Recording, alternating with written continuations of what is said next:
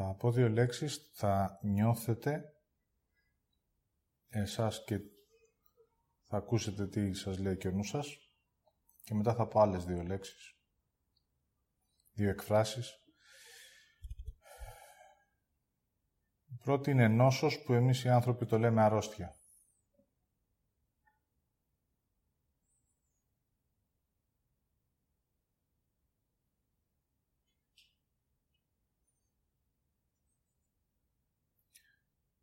Και το δεύτερο, η υγεία.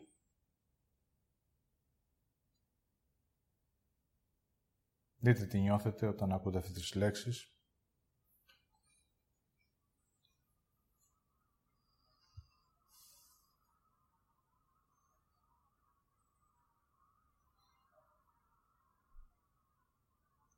Ένα ανθρώπινο λεξιλόγιο που δεν έχει καμία σχέση με την πραγματικότητα. Είναι καθαρά νοητικές.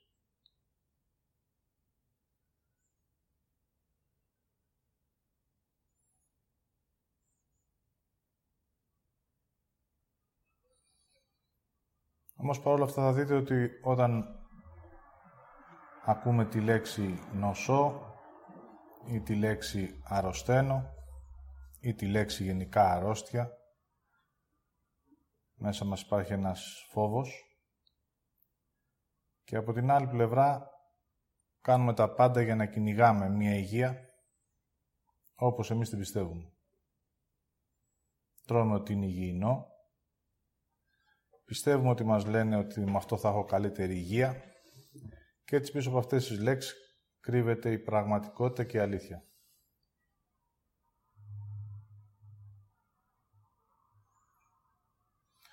Οπότε αν πάω σε μένα στον άνθρωπο σε αυτό και αντικαταστήσω τη λέξη νοσό με τη λέξη αρνούμε,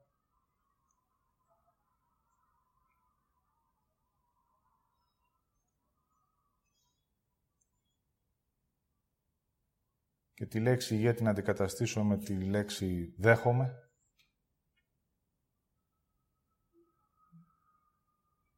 Δείτε αν αλλάζει κάτι μέσα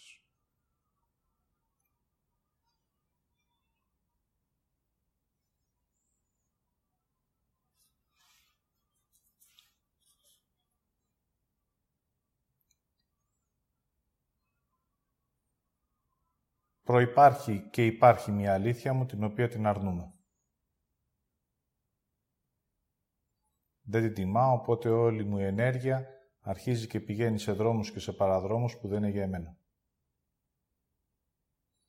Οπότε όλη αυτή η ενέργεια θα αρχίσει σιγά σιγά να φθήνει. Δεν επιστρέφει σε εμένα.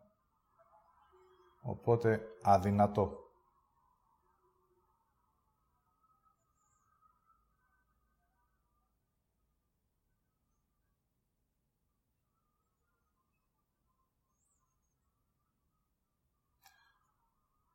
Όταν όμως αυτή μου την αλήθεια τη δέχομαι και αρχίζω και την τιμάω στην πραγματική μου ζωή, είμαι εγώ, τότε υπάρχω και δυναμώνω μέσα από αυτό που ζω και βιώνω.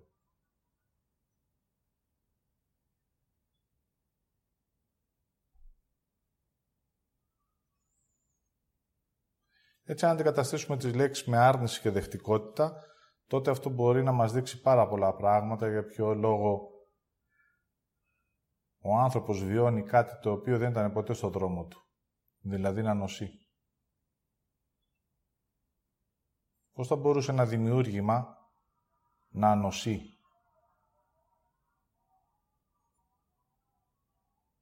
Μόνο εάν τυχόν το ίδιο το δημιούργημα αρνιόταν τον ίδιο τον εαυτό.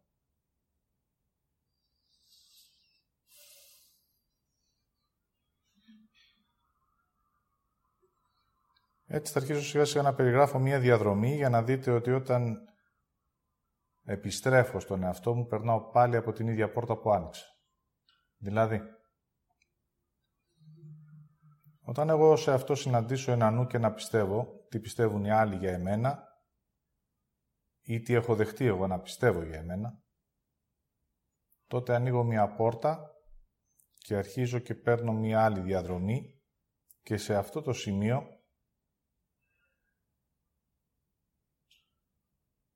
Όντας η άρνηση του εαυτού μου, ανοίγουν παράπλευροι δρόμοι. κάποια στιγμή θα συναντήσω και μία πόρτα που λέει νοσό. Να την ανοίξω και να μπω μέσα. Να επιλέξω δηλαδή μία μεγαλύτερη άρνηση του εαυτού μου και μία άρνηση της αλήθειας μου και να μπω σε αυτό που λέγεται νοσό. Εγώ να μπω. Μέχρι τώρα βλέπετε χρησιμοποιώ μόνο το εγώ. Σε ασυνείδητο επίπεδο είτε σε συνειδητό, και θα εξηγήσω αυτό αργότερα, ανοίγω αυτή την πόρτα γιατί αυτή η πόρτα με εξυπηρετεί. Ανοίγω την πόρτα μιας λέξης, όπως λέμε νοητικά, της αρρώστιας.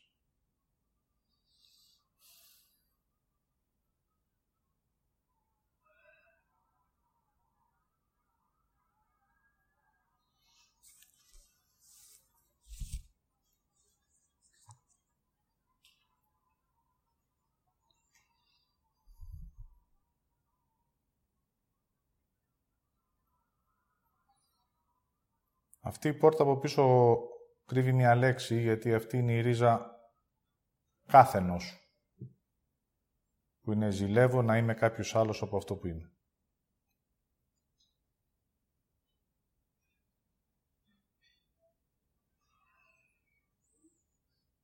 Έτσι, αντί να μείνω στη θέση μου και να είμαι εγώ,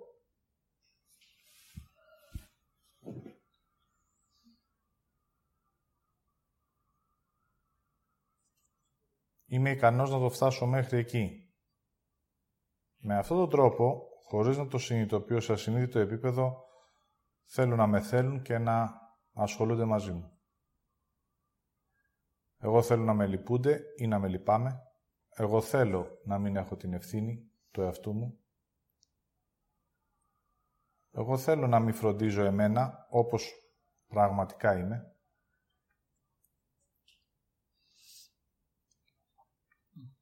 Και σε ένα βαθύτερο επίπεδο θέλω να δείχνω και να είμαι κάποιος άλλος από αυτό που είμαι.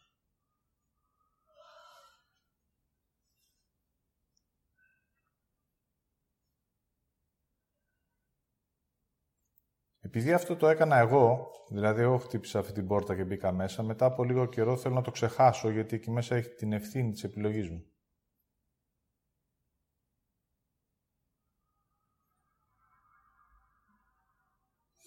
Οπότε μετά, επειδή ακριβώς είμαι μέσα στο νου μου, με βολεύει να πω ότι αυτή η αρρώστια δεν είναι κάτι το εξωτερικό, το οποίο με βρήκε. Μπορώ να χρησιμοποιώ νοητικού τύπου λέξεις, ήμουν άτυχος, τι κακό με βρήκε. Και πολύ περισσότερο να αρχίζω να πιστεύω ότι η ίαση θα έρθει από κάποιον άλλον, γιατί εγώ συνεχίζω να κρύβομαι χωρίς να αναλαμβάνω την ευθύνη του εαυτού μου. Έτσι με το καιρό φεύγει και από τη μνήμη μου ότι αυτό που εγώ ζω σήμερα, η νόσος, είναι μια δική μου επιλογή. Και επειδή εγώ λείπω από αυτό, όπως καταλαβαίνετε, θα υπάρχουν εκατομμύρια σωτήρες που μπορούν να με κάνουν καλά. Έτσι, μέσα από την άρνηση του ότι εγώ έκανα αυτή την επιλογή, δίνω χώρο σε κάθε τι ετερόκλητο, σε κάθε τι έξω από εμένα, να δείχνει ότι μπορεί να με θεραπεύσει.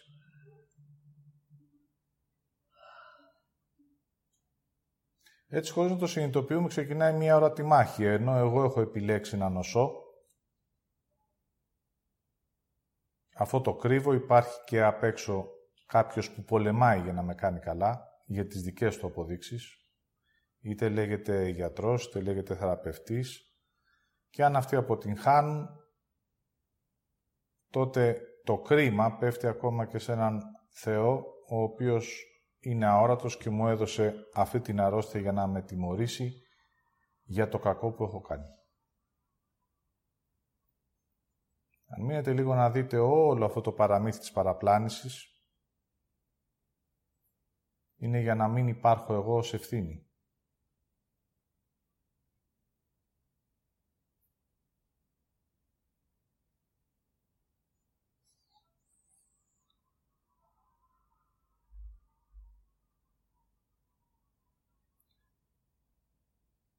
Επειδή ακριβώς το να νοσεί κάποιος παίρνει μαζί και τη λύπηση και επειδή οι άνθρωποι όλοι έχουν λύπηση του εαυτού τους ή έχουν λύπηση αλλά δεν το γνωρίζουν, δεν έχουν επίγνωση, τότε μόλις κάποιος νοσήσει, γύρω μαζεύεται η λύπηση.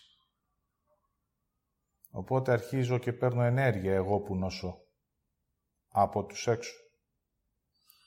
Όσο και αν φαίνεται περίεργο, τώρα ασχολούνται μαζί μου. Όταν είμαι στον εαυτό μου και είμαι η αλήθεια μου, δηλαδή υγιής μέσα από το νου μου, μπορεί και να μην ασχολείται κανένας μαζί μου.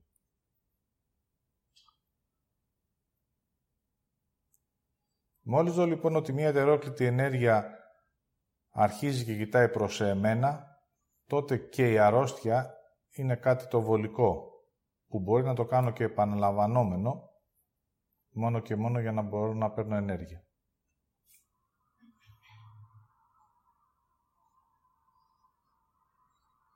Θα το δείτε μόνο ως εικόνα. Αν ήμουνα εγώ μόνος μου και νοσούσα και δεν ασχολιόταν κανένας μαζί μου, τότε μπορεί εγώ να έκανα μία επιλογή και να έλεγα αυτό δεν εξυπηρετεί τίποτα.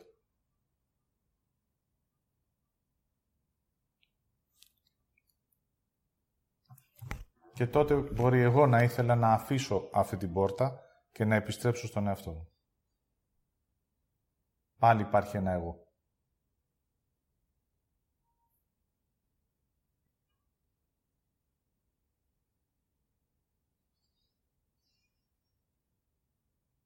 Έτσι έχει φτιαχτεί μια ολόκληρη βιομηχανία που παλεύει να αποδείξει και να κρύψει στην πραγματικότητα μια αλήθεια. Ότι εγώ καθορίζω, ορίζω,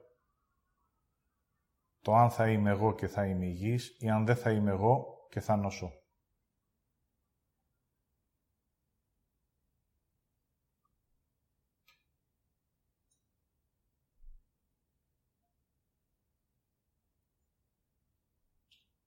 Έτσι, αφού εγώ δεν υπάρχω, από εκεί και πέρα θα υπάρχουν όλα τα άλλα.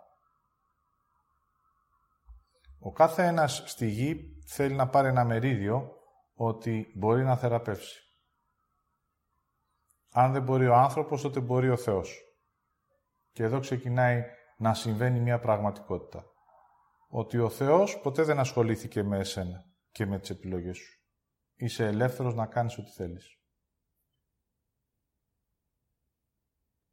Αν του μιλάς για αρρώστια, δεν μπορεί να σε ακούσει, γιατί αυτό δεν μπορεί να το αναγνωρίσει. Αν παρακαλάς και λες θέλω να με κάνεις καλά, Θεέ μου, ούτε αυτό μπορεί να το ακούσει.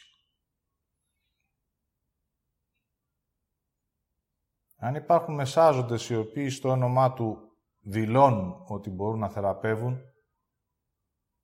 με αυτούς δεν ασχολείται. Έτσι εγώ που νοσώ δεν ασχολείται κανένας μαζί μου από αυτό που λέμε θεϊκό.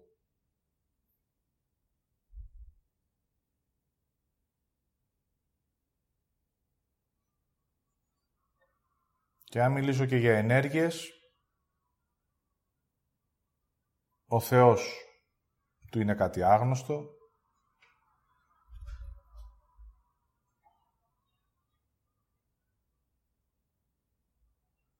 Ο Κύριος έκανε θαύματα, αλλά δεν γνωρίζουμε την εσωτερικότητά τους. Χρειάζεται να φτάσουμε πολύ βαθιά για να δούμε ότι κάθε θαύμα που έγινε είχε τον ίδιο τον άνθρωπο μέσα.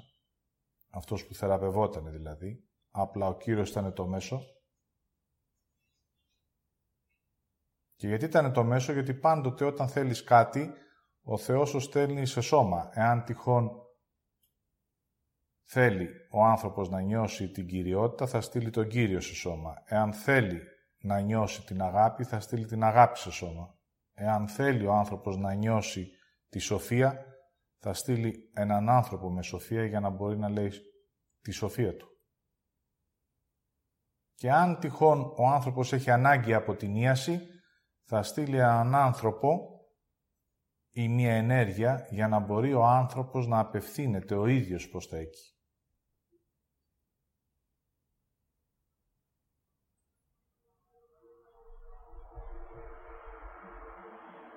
Δηλαδή πάλι εγώ είμαι αυτός που ορίζει την κατεύθυνση. Έτσι όλη η διαστρέβλωση είναι ότι μπορεί να έρθει ένας σωτήρας που μπορεί να αφαιρεί τις νόσους κατά το δοκούν και άλλοι χιλιάδες ετερόκλητοι και τελικά δεν παίρνουμε υπόψη τον ίδιο τον άνθρωπο. Τι θέλεις άνθρωπο;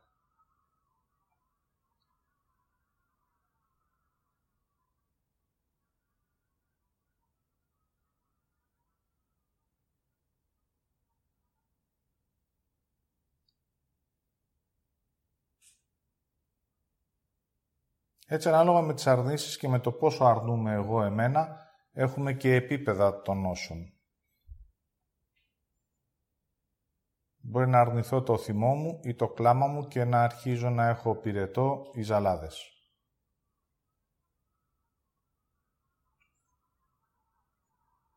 Μπορεί να μην επιτρέψω ποτέ να νιώσω τη λύπησή μου και τη βαθιά μου θλίψη για τη δικιά μου ζωή και να φτάσω στο σημείο να έχω καρκίνο του πνεύμονα. Μπορεί να μην θέλω ποτέ να ζήσω μία απλή ζωή, αλλά θα ήθελα κάτι το βασιλικό και να φτάσω στο σημείο να μην μπορώ να περπατήσω από τις κλήσεις κατά πλάκας.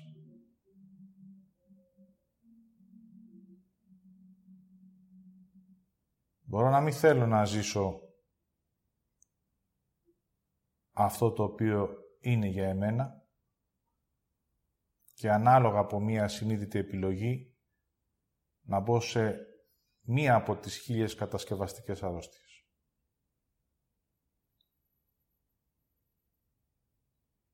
Ανάλογα με το περιβάλλον θα διαλέξω και μία που θα κινητοποιήσει το περιβάλλον. Όλα δηλαδή έχουν εμένα.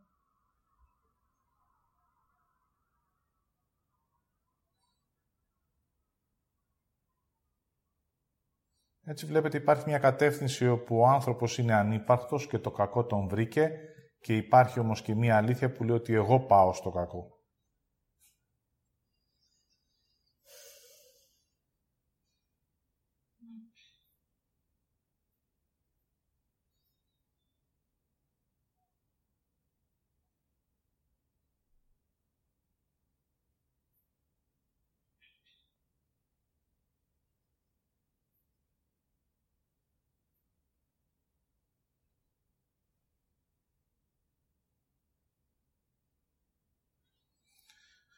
Έτσι, εκείνος ο Θεός που κάθεται μέσα από το νου μου εκεί ψηλά, που δεν ασχολείται με εμένα, που με αφήνει στις δικές μου επιλογές,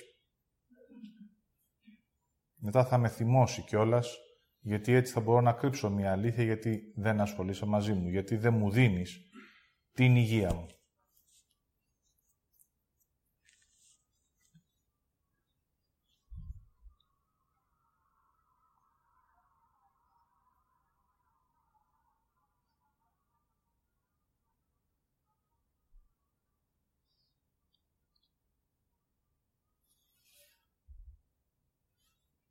Έτσι χρειάζεται να υποθούν μερικές αλήθειες για να αρχίζουν τα πράγματα να μπαίνουν στη θέση τους.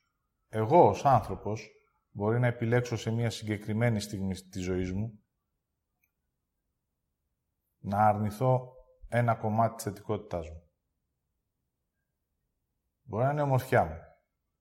Μπορεί να είναι ο πλούτος μου, η δημιουργία μου. Η δική μου αλήθεια τότε εκείνη τη στιγμή κάνω μια συνείδητη ή συνειδητή ανταλλαγή. Θα σου δώσω τη δημιουργικότητά μου και θα μου δώσεις μια αναπηρία.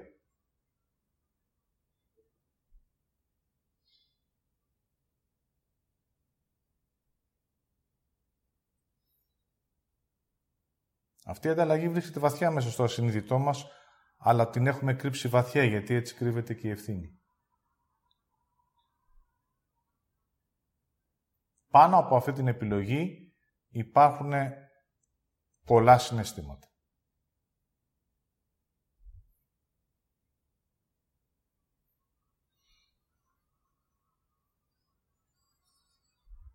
Η λύπηση του εαυτού μου με εξυπηρετεί εκείνη τη στιγμή. Προτιμώ να κλαίγομαι από το να πάω πιο βαθιά. Προτιμώ να φοβάμαι πως θα ζήσω μία ζωή με άρνηση, αντί να νιώσω ότι πάω λάθος.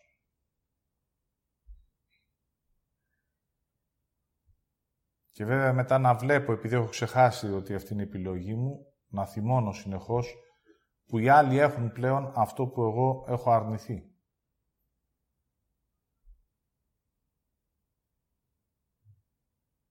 Έτσι, σε ένα βαθιά συνείδητο επίπεδο, κάτι ζήλεψα και έκανα μία ανταλλαγή. Εμένα με εκείνο.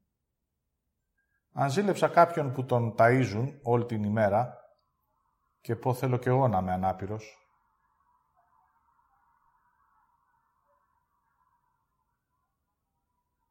θα κάνω την ανταλλαγή.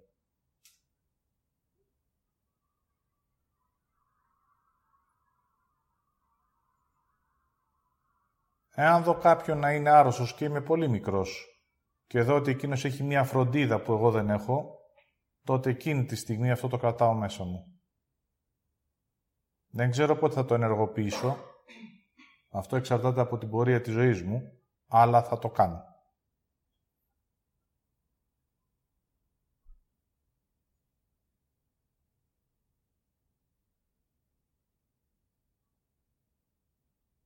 Θέλω να το ζήσω αυτό το βίωμα. Μα δεν είναι για εσένα, λέει η φωνή της λογικής. Εσύ θες για να περπατάς και να δημιουργήσεις. Να κάνεις οικογένεια ή να κάνεις επιχειρήσεις.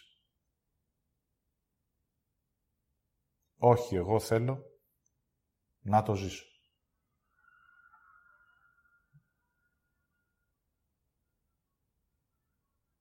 Και επειδή ακριβώς ο άνθρωπος είμαι ελεύθερος και εκεί έγκυται όλη η διαστρέβλωση, άνθρωπε επί της γης είσαι ελεύθερος, λέει ο Θεός. Κάνε ό,τι θέλεις. Έχω την ελευθερία να επιλέξω και να ενεργοποιήσω με τη δύναμη που έχω την άρνησή μου ή να μείνω στη θετικότητά μου.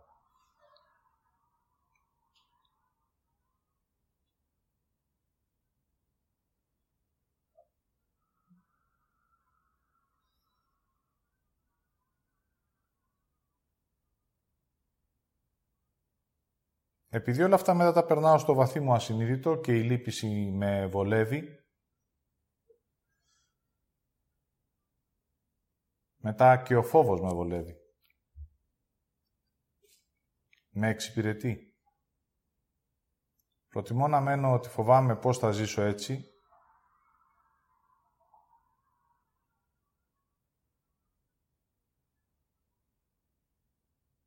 από το να δω ότι μετά τη ζήλια αρχίζω και κακιώνω, γιατί τα πράγματα δεν είναι έτσι όπως ακριβώς τα υπολόγιζα. Για να μπορέσεις να κάνεις μία ανταλλαγή βλέπεις το ένα μέρος, δηλαδή ότι μπορεί να βλέπεις τη φροντίδα. Το υπόλοιπο, το χρέος δηλαδή που θα έχεις, που θα χάσει, το έχεις δει, οπότε μετά κακιώνεις. Δεν είναι έτσι όπως μου τα είπες.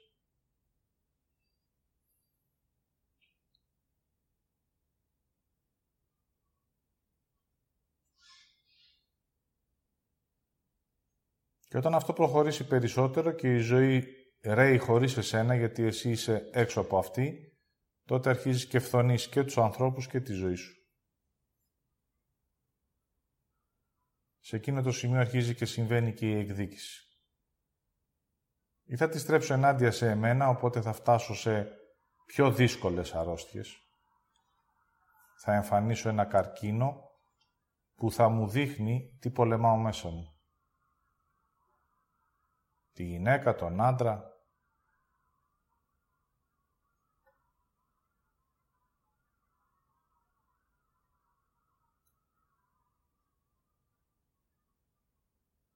Ή θα θελήσω να εκδικηθώ τους γύρω μου, όπου πλέον τώρα εσείς θα ασχολείστε μαζί μου, γιατί αφού δεν μπορώ να ζήσω εγώ, δεν θα ζήσετε και εσείς. Και έτσι βαθαίνω ακόμα περισσότερο στο νοσηρό μου κομμάτι.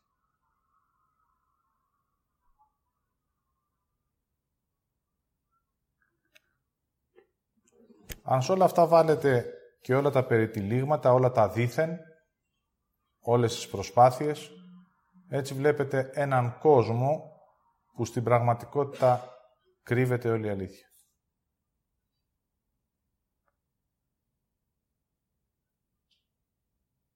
Εκεί έρχεται και η θρησκεία να παίξει ένα ρόλο.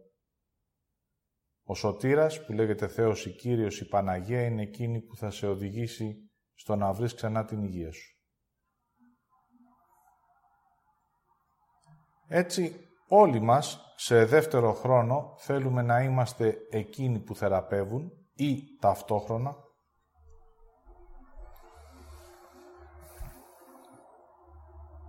κάποιος που θα θεραπεύει έξω από εμάς, είτε είναι ενέργεια είτε είναι άνθρωπος. Έτσι μπορείτε τώρα να δείτε μια ολόκληρη βιομηχανία.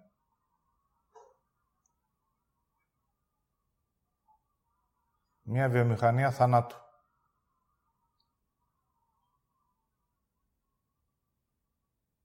Ένας πόλεμος και μία μάχη. Με μία μου αλήθεια. Ότι εγώ άρνομαι.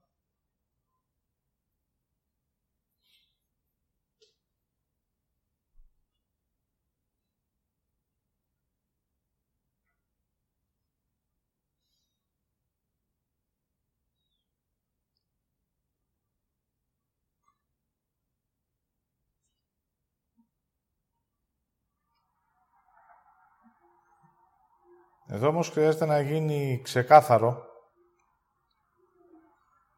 ότι όταν πέρασα την πόρτα αυτή εγώ, δηλαδή όταν εγώ θέλησα να νοσήσω και μετά βέβαια εγκλωβίστηκα μέσα σε αυτό, όταν θα θέλω να επιστρέψω σε εμένα θα περάσω πάλι από την ίδια πόρτα. Δηλαδή χρειάζεται να πάω στη στιγμή που εγώ αρνήθηκα.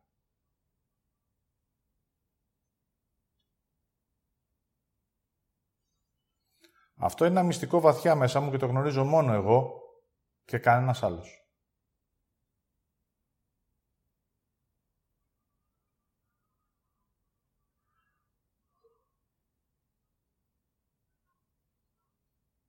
Ακόμα και εκεί όμως, επί της γης υπάρχουν άνθρωποι που μπορούν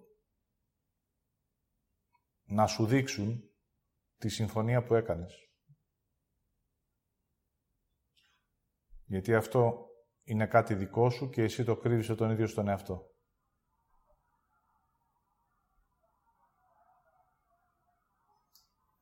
Η συμφωνία γίνεται επί της γης ή μπορεί να γίνει και σε ψυχικό επίπεδο.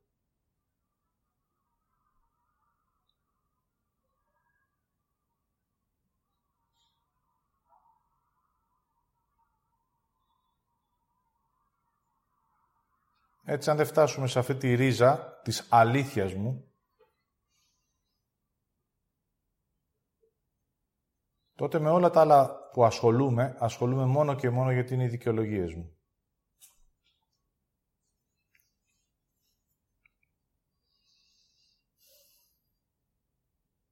Έτσι εγώ διάλεξα την νόσο, εγώ θα επιλέξω και την ίαση.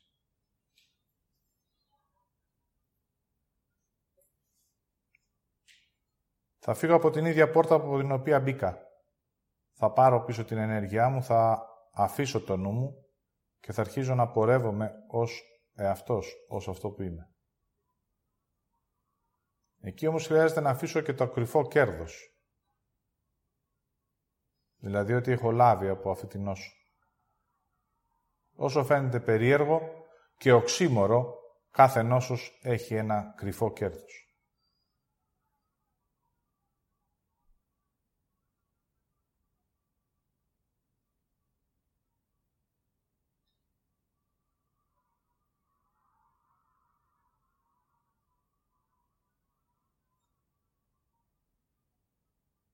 Κάθε νοητική ενέργεια στηρίζεται στο κέρδος. Και η θρησκεία που είναι νοητική ενέργεια, καθαρά, στηρίζεται στο κέρδος.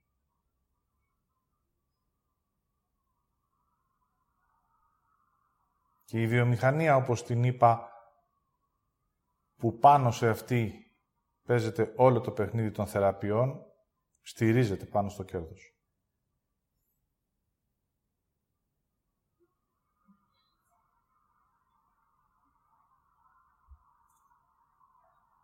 Και όταν εγώ είμαι σύμφωνος να δίνω ό,τι έχω και δεν έχω για να μπορώ να κρύβω την άρνησή μου, τότε αυτό το μεγαλώνω.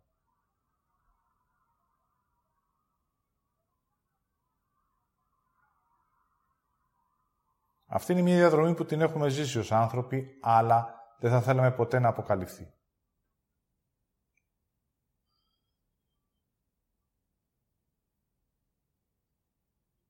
Μια γυναίκα που χρειαζόταν να χωρίσει μετά από πέντε χρόνια γάμου προτίμησε να νοσήσει για να μείνει στο γάμο. Ένας άντρας που χρειαζόταν να αλλάξει μια εργασία και μέρος για να ζήσει προτίμησε να μείνει εκεί που είναι και να νοσεί μέσα από τη λύπησή του.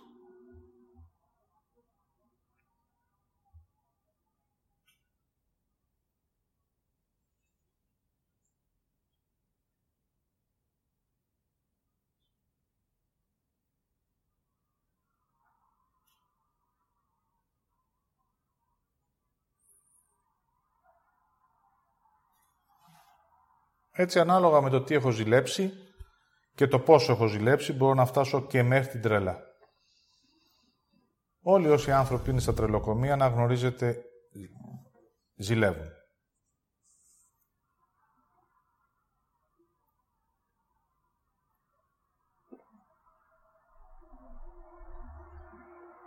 Αλλά επειδή αρνούνται τη ζήλια τους, ως συνέστημα και τη δική τους αλήθεια, προτιμούν να είναι εκεί μέσα από το να είναι στη ζωή με ευθύνη.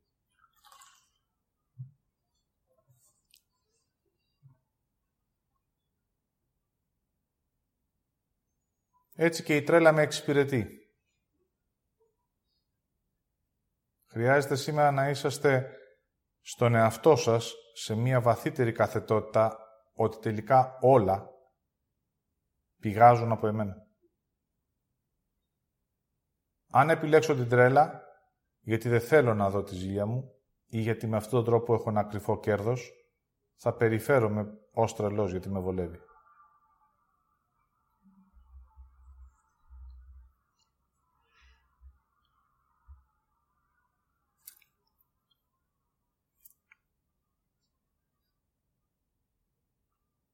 Έτσι όλα αυτά τα είπα για να αρχίσει σιγά σιγά ο άνθρωπος να πατάει στα πόδια του μέσα από τη δική του αλήθεια. Πάμε τώρα να δούμε και την ίαση.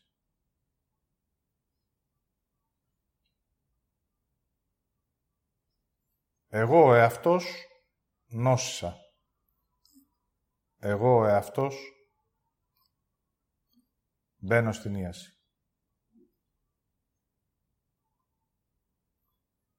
Κάτι χρειάζεται να αφήσω και κάτι χρειάζεται να λάβω.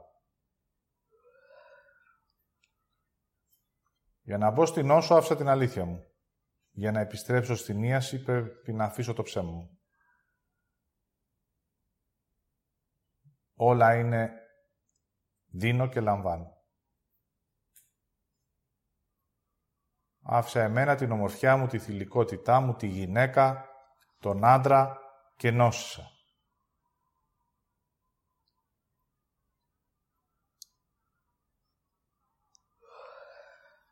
Τώρα χρειάζεται να αφήσω ότι ζήλεψα, ότι θέλησα, ότι πίστεψα για να πάρω την πορεία της επιστροφής.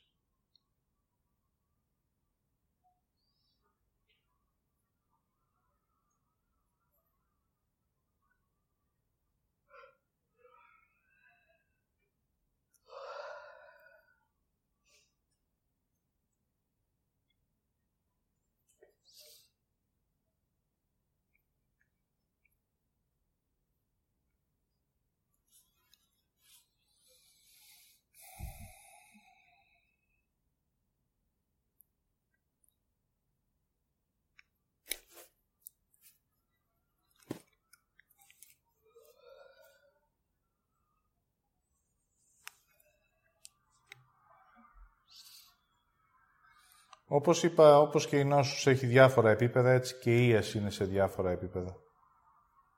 Ξεκινάω από μια μικρή καθημερινότητα και φτάνω μέχρι ένα ψυχικό σημείο, όπου επειδή ακριβώς είμαι μια ψυχή με βιώματα, έρχομαι και υποστηρίζω την άρνησή μου. Γι' αυτό και οι άνθρωποι θα δείτε ότι επειδή είμαστε σαν οικογένειες, ο καθένας έχει μια δικιά του διαδρομή, αλλά πολλοί άνθρωποι έχουν κοινές διαδρομές από ψυχικά βιώματα. Από το επίπεδο που ερχόμαστε.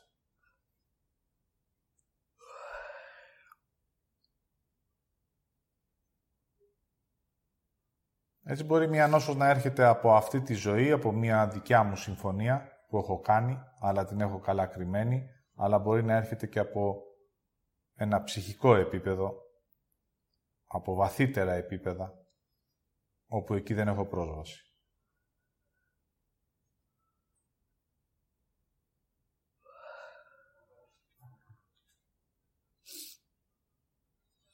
Όλα αυτά για να ανοίξουν χρειάζεται να υπάρχει θέληση. Η θέληση για ζωή. Έτσι, αν φέρετε κάποιον που νοσεί μπροστά σας, θα δείτε ότι το πρώτο πράγμα που δεν έχει είναι θέληση για ζωή. Θέληση για δημιουργία, θέληση για το νέο.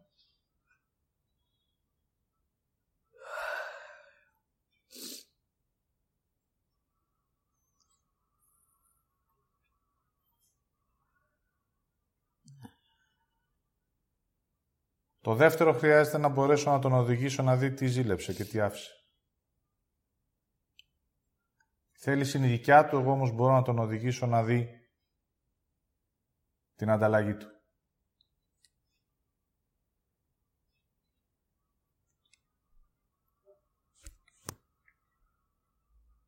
Όταν θα καθίσω απέναντί σου, μπορώ να δω πόσο καλά κρύβεις τα μυστικά σου.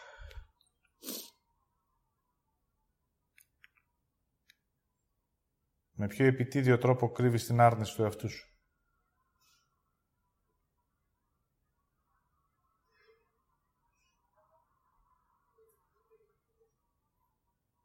Έτσι το δεύτερο στάδιο είναι και η θέληση για την αλήθεια σου.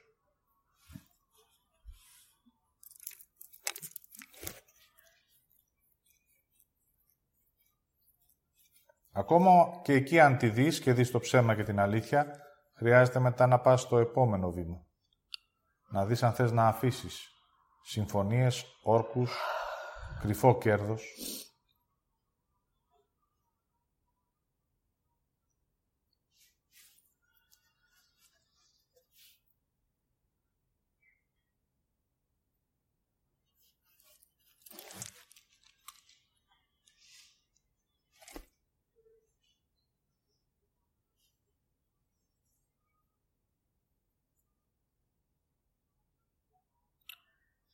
Και αφού αρχίζεις και αφήνεις σιγά σιγά τα συναισθήματα του θυμού για τη ζωή που δεν έχει ζήσει, και φτάσουμε στη λύπηση του εαυτού, αν αφήσεις και τη λύπηση του εαυτού, τότε είσαι έτοιμος να λάβεις. Αυτή είναι η πόρτα για να αρχίσεις να λαμβάνεις τη ζωή σου πίσω. Μια ζωή η οποία θα τη λάβεις στο από εδώ και πέρα. Δεν μπορείς να, να λάβεις ό,τι έχεις αφήσει.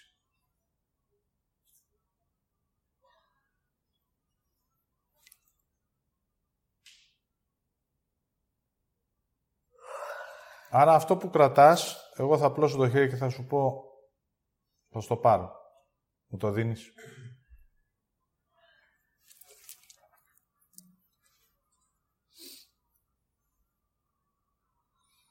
Όπως έχω πει ακόμα και αν στο πάρω εγώ, γιατί αυτή τη δύναμη την έχω, μπορεί εσύ στο επόμενο στενό να το ξαναμαζέψεις. Πάλι ελεύθερος είσαι.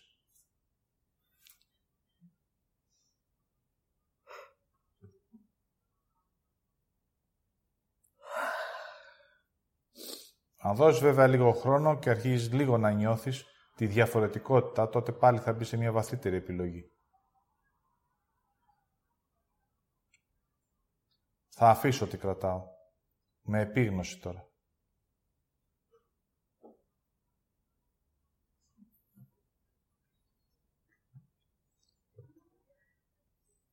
Όσο αφήνεις και αρχίζεις να λαμβάνεις, τότε περνάς μέσα από το νιώθω και από το αισθάνομαι και σε εκείνο το σημείο, τότε αυτόν που παρακαλούσες δήθεν, που δεν ήταν ο Θεός βέβαια, όταν φτάσεις στην ανάγκη σου για ζωή, τότε μπορεί να σε ακούσει. Τώρα ξανασυναντιόμαστε. Ο λόγος είναι ότι έχεις αφήσει αυτό που δεν είσαι, οπότε μπορούμε να επικοινωνήσουμε. Ο άνθρωπος που επιστρέφει στον εαυτό του αρχίζει και έχει ανάγκες στο τι θέλει και στο τι χρειάζεται στο σήμερα.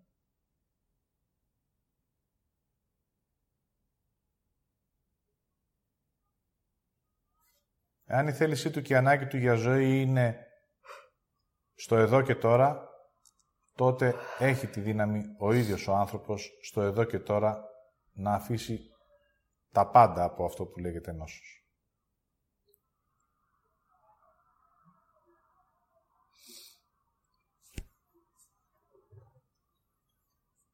Όμως χρειάζεται να μείνετε λίγο να δείτε ότι μέσα από το πιστεύω, μέσα από τη συνήθεια, μέσα από τη διαστρέβλωση,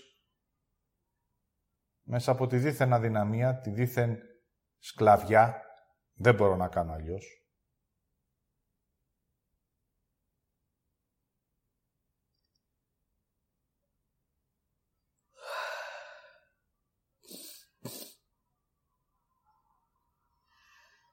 Δεν περπατάω προς το δρόμο της ίασης.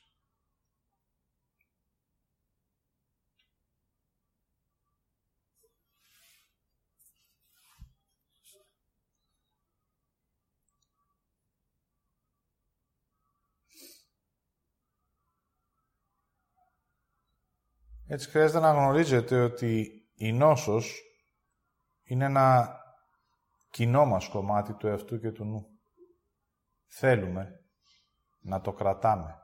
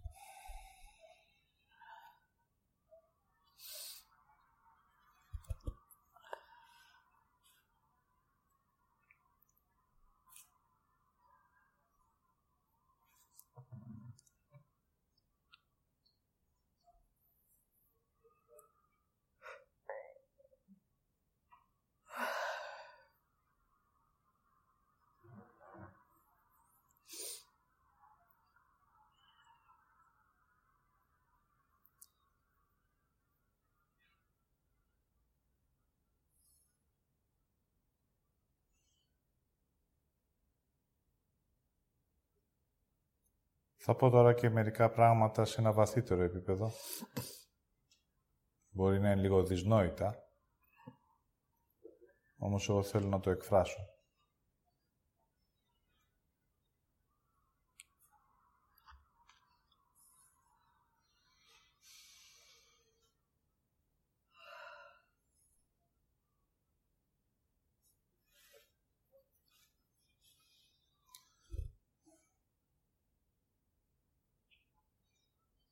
Εδώ μέσα έχει υποθεί ότι η γη λαμβάνει ό,τι επιλέγω εγώ.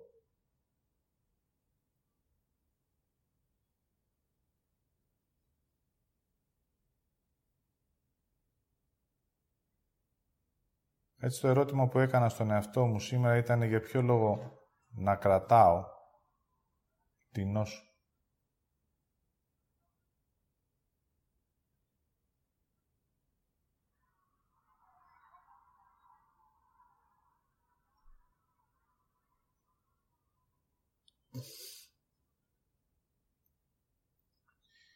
Η απάντηση ήταν ξεκάθαρη από μέσα μου και θα σας την πω.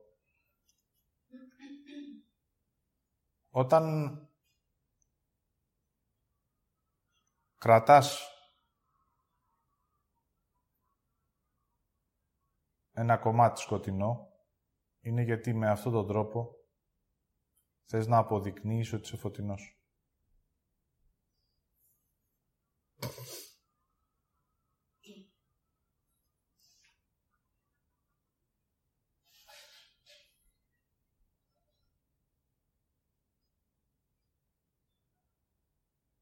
Για να αποδείξω ότι είμαι καλός,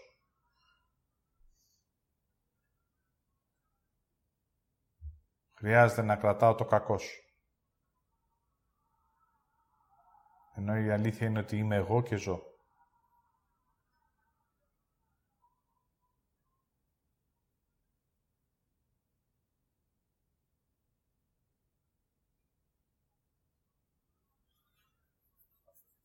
Έτσι, για ποιο λόγο να μην επιτρέπω εγώ οι άνθρωποι να νιώθουν, να αισθάνονται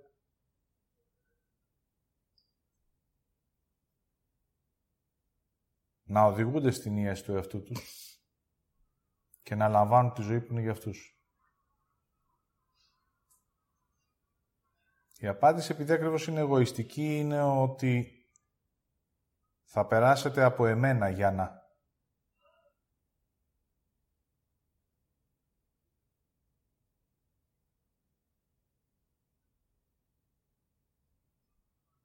Έτσι είμαι μέσα από το νου μου ικανός να κρατάω σε γήινο επίπεδο την άρνηση για να μπορώ να αποδεικνύω εγώ όταν είμαι επί της γης ότι εγώ είμαι θετικότητα.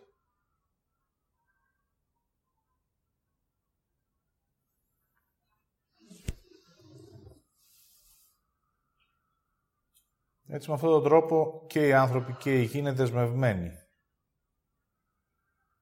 Και το θέλω των ανθρώπων δεν γίνεται πράξη όταν θα θελήσουν να έχουν μία νέα ζωή. Όπως είναι για αυτούς.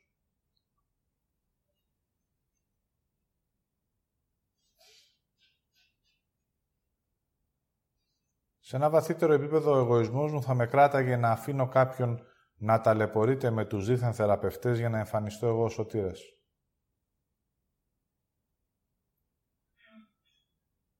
Έτσι θα δεις και εσύ ποιος είμαι και θα καταλάβεις ποιος είναι εκείνος που έχει το χάρισμα.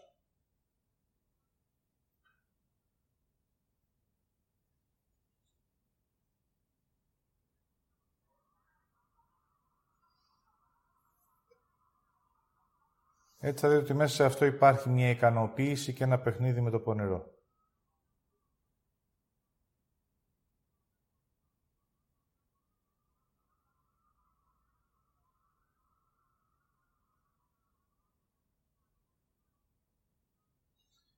Γιατί αν απλώσει αυτό σε όλη τη γη, δηλαδή αρχίζει η ίαση και απλώνεται ως ενέργεια, που είναι η επιστροφή στην αλήθεια μου, δεν είναι τίποτε άλλο.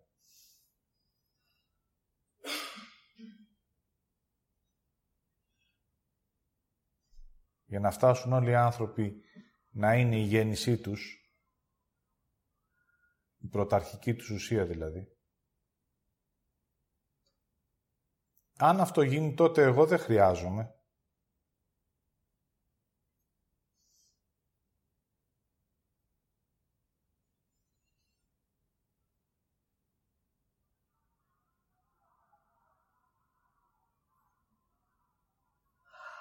Δείτε αν αυτό το έχετε και εσείς μέσα σας όπως και εγώ, γιατί εγώ το διδάσκω. Θα κάνω το κακό για να σου δείξω τι είμαι το καλό.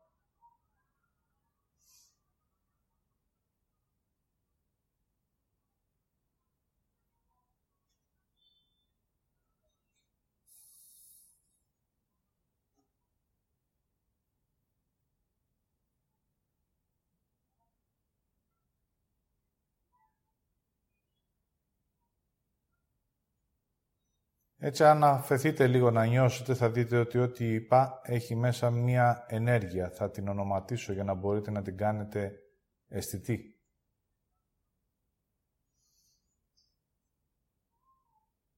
Η νόσος είναι η εκδίκησή μου απέναντι στον άνθρωπο.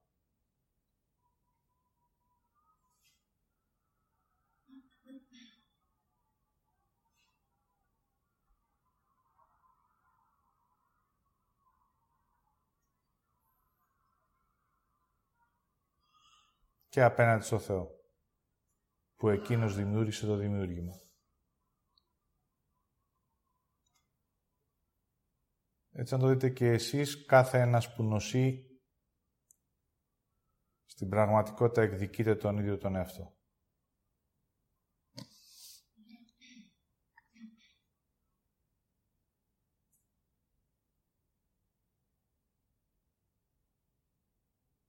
Αν η ίαση απλώσεις στη γη, τότε οι άνθρωποι θα έχουν χαρά.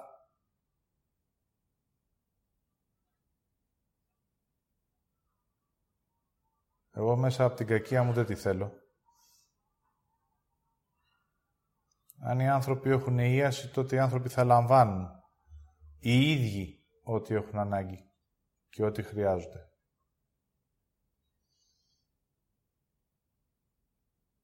Τότε εγώ δεν θα είμαι ο μεσάζοντας.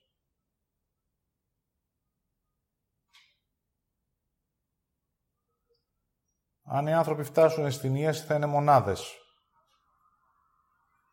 Μοναδικοί. Θα μιλάνε όλοι με το Θεό απευθείας. Θα έχουν ανάγκες και θα λαμβάνουν. Τότε εγώ θα ζω σαν, σαν ένας από τους πολλούς.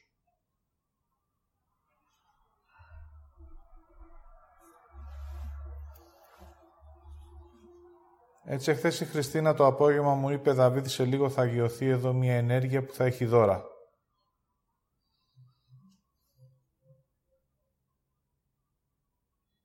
Ωραία, λέω. Και είμαστε και εμείς εδώ, δες αν θες να λάβουμε. Αυτό με διέλυσε για ένα και μοναδικό λόγο. Το είμαστε και εμείς εδώ σημαίνει ότι και εγώ είμαι άνθρωπος και έχω ανάγκες και χρειάζομαι κάτι.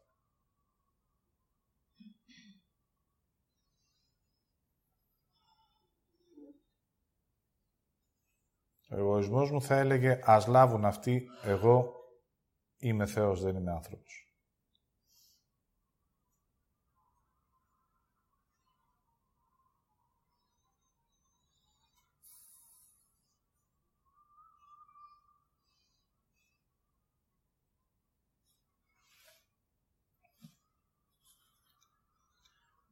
Έτσι δείτε ότι όταν ο άνθρωπος φτάσει στην ίαση, τότε ο δαίμονας δεν έχει καμία εργασία πλέον στη γη.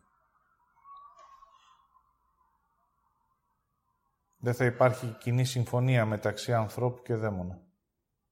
Εκείνος θα μείνει ανενεργός, γιατί όλα αυτά που βλέπετε τα κατασκευάσματα είναι κατασκευάσματα του νου. Σε συμφωνία βέβαια με τον άνθρωπο. Γι' αυτό και υπάρχουν όλα αυτά τα δίθεν θαύματα.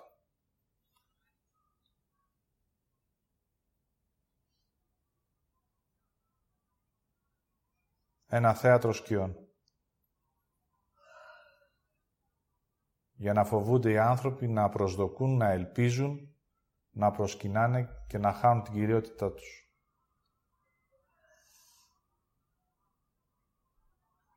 Και όλα αυτά, βέβαια, εγώ θα τα άφηνα να υπάρχουν για να αναζητήσουν τον ένα και μοναδικό.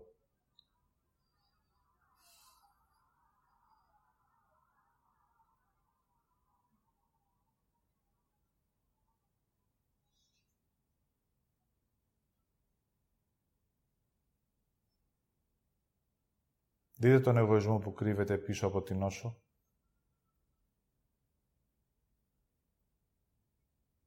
Δείτε για λίγο τα κρυφά συναισθήματα, το κρυφό κέρδος, τις κρυφές συμφωνίες.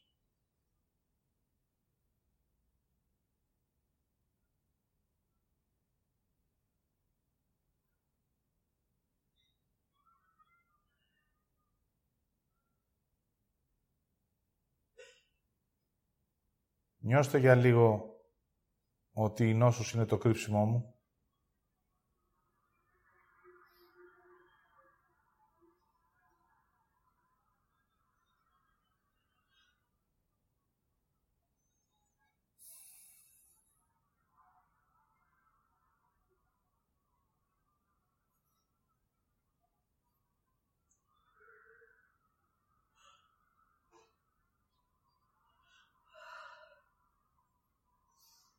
Για να φτάσουμε όλοι εγώ να,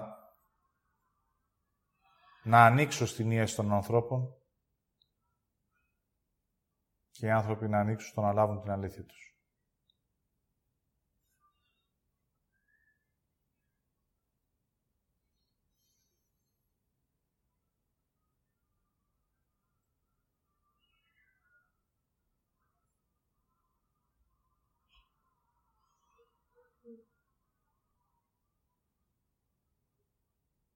Τώρα μου είναι ξεκάθαρο ότι την νόσο την κρατάω μέσα μου από έναν μικρό φόβο. Οπ. Αν ανοίξω εκείνη τη στιγμή και φοβηθώ, Φυλακίζω την νόσο και αφήνω αυτό που είμαι.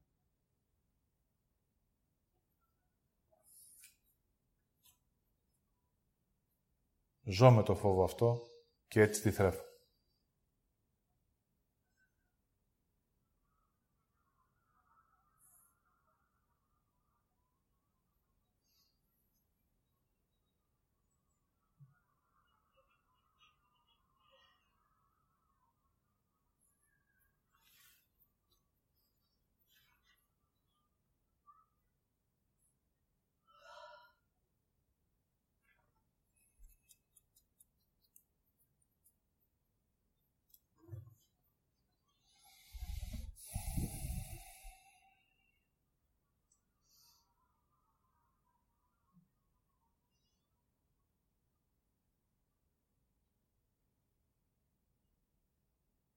Έτσι βλέπω τι κάνω.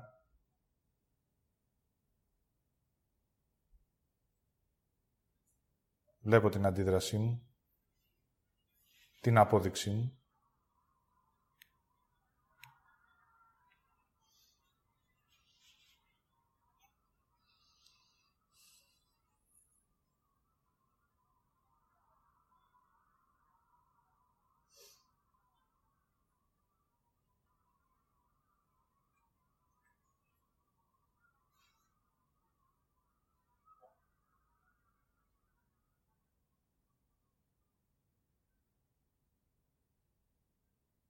Και μένω για λίγο να νιώσω και να αισθανθώ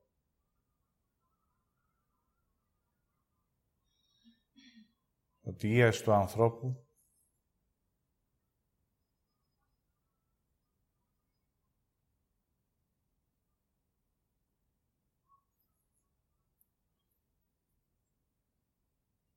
είναι η καινούργια του διαδρομή. Με επίγνωση και αλήθεια.